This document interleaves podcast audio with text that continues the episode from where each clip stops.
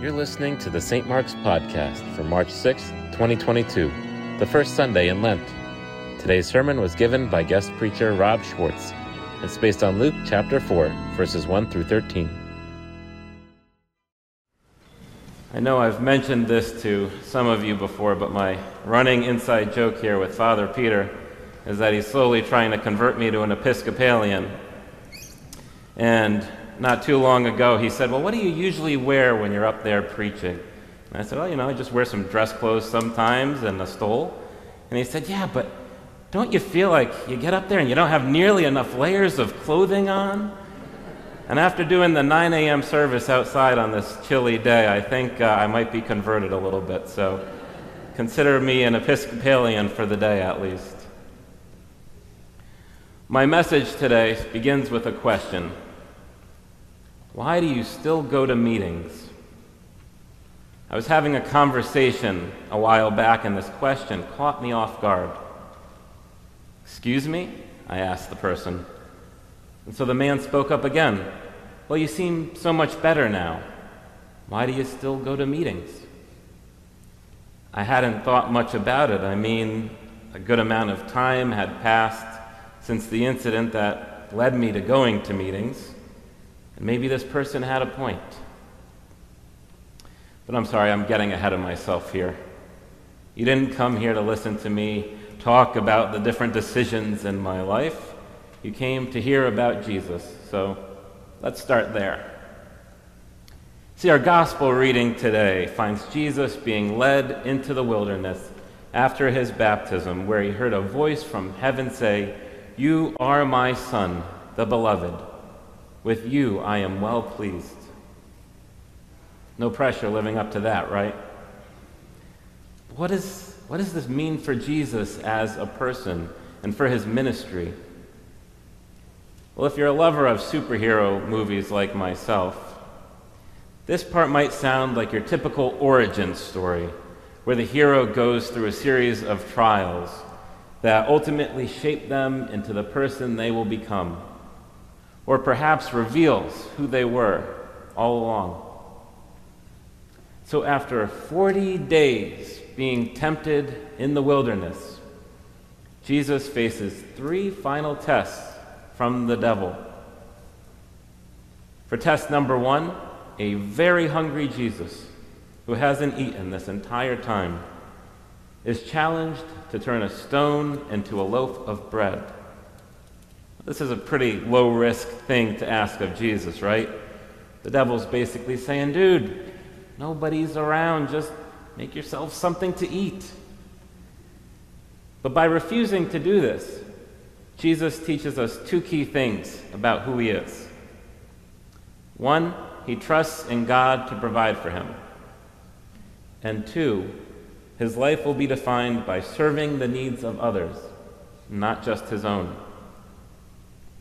So we're on to test number two now. We're going quick. Jesus is offered authority over all the kingdoms of the world. And all he has to do in return is worship the devil through his response that we should worship and serve only God, we again define the character of Jesus and his ministry. He rejects the kind of power that is used to be held over people or subjugate others, much like the kind of power associated with the Roman emperor. Instead, he redefines power as something meant to liberate the poor and the oppressed. And now, test number three foreshadows what's to come for Jesus. He's taken to Jerusalem, the very place where he will ultimately face his final earthly test in the crucifixion. High atop the temple, the devil challenges Jesus, right? Throw yourself off this building and let God's angels save you.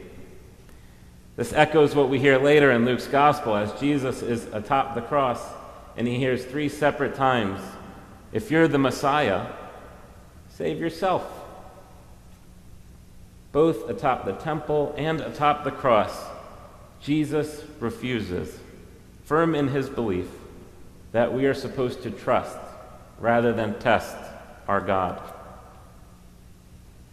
Now, this story gives us great insights into who Jesus is, but what always grabbed my attention ever since I was a kid is that we get a showdown between Jesus and the devil. Someone said to me just this past week, I don't even consider this much of a matchup for Jesus. I mean, this is basically the Green Bay Packers facing your local high school football team. And I can buy that.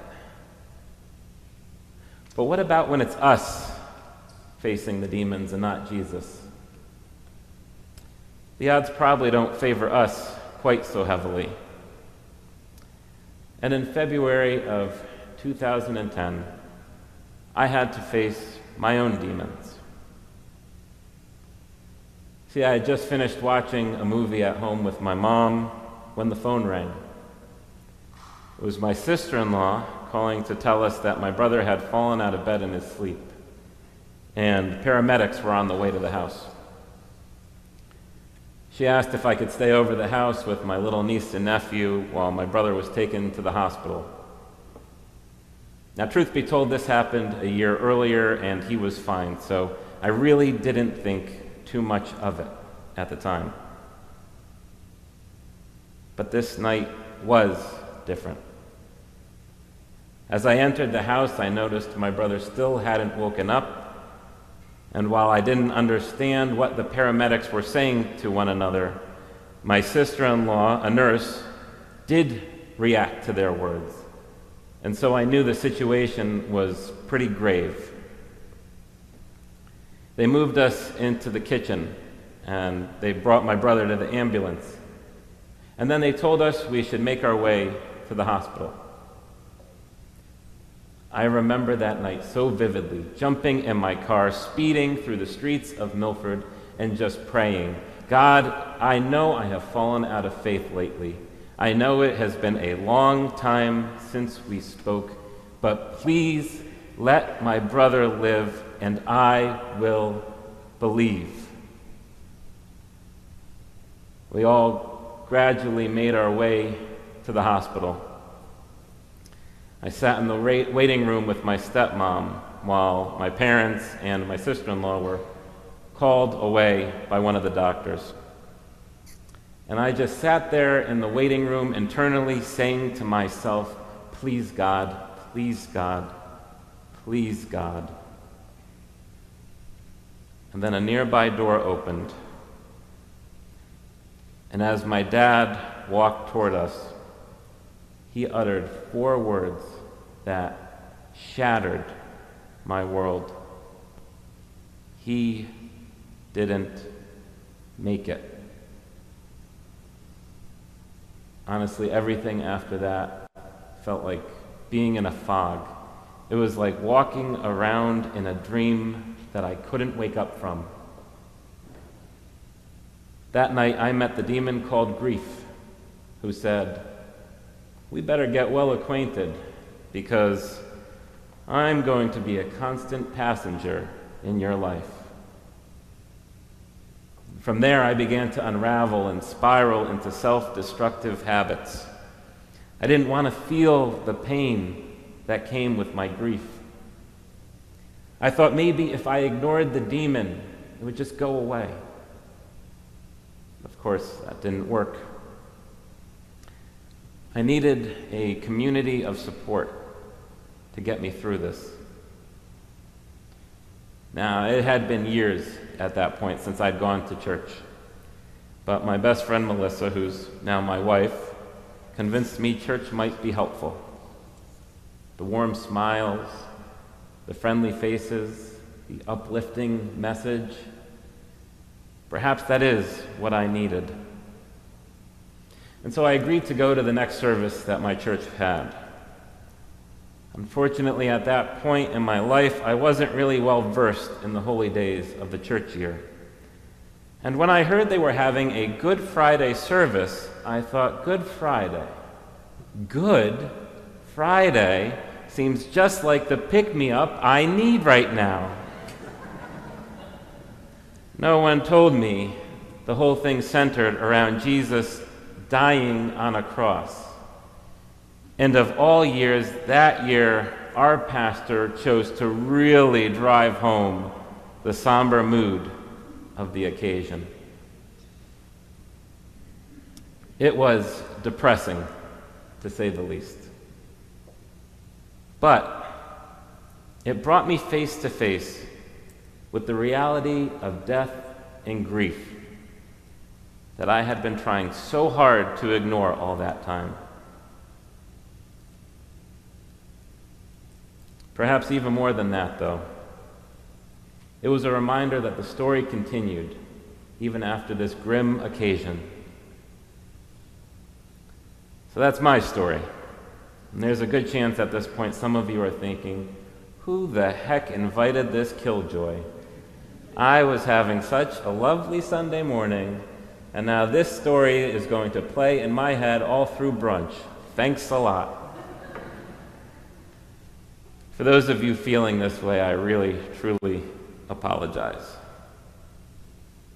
But if this story connects with just one person here who says, I also lost someone close to me a friend, a parent, a sibling, a child, and I feel tested by it every single day.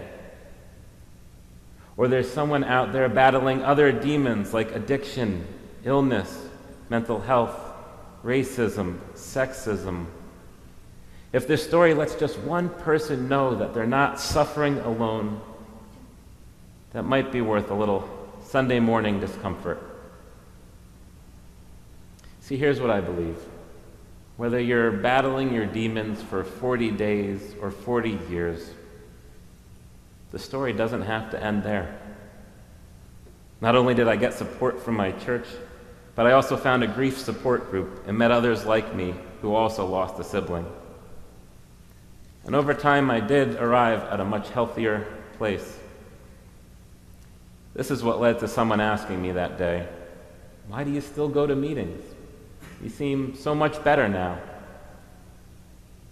But battling the demon wasn't the end of the story.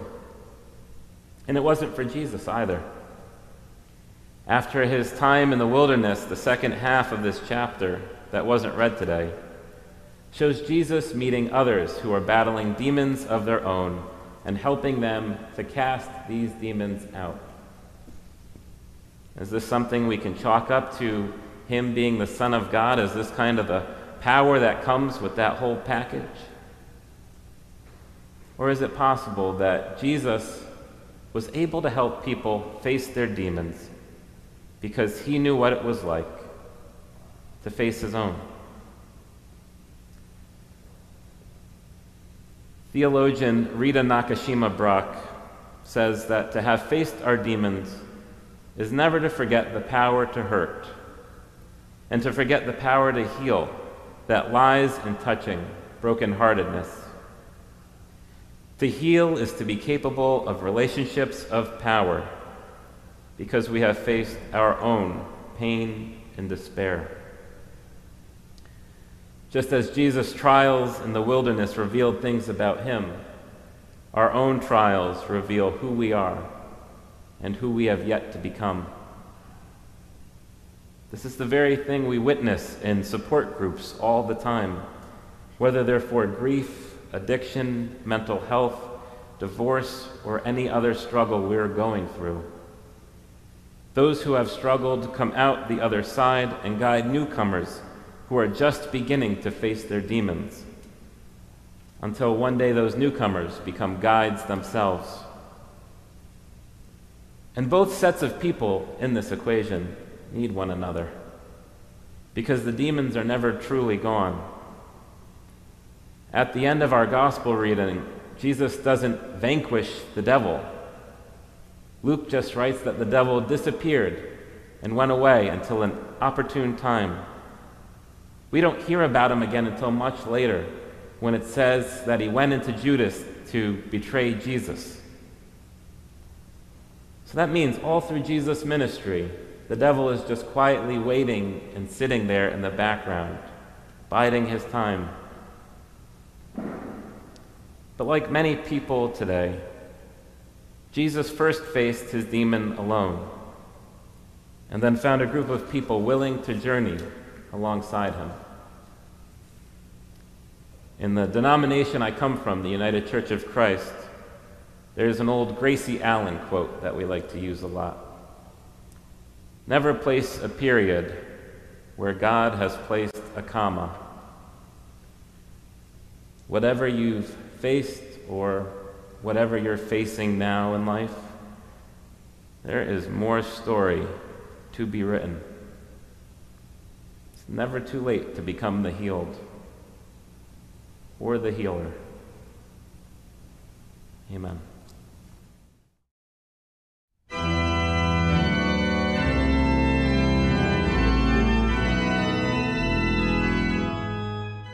Find more sermons on our website, www.stmarksnewcanaan.org.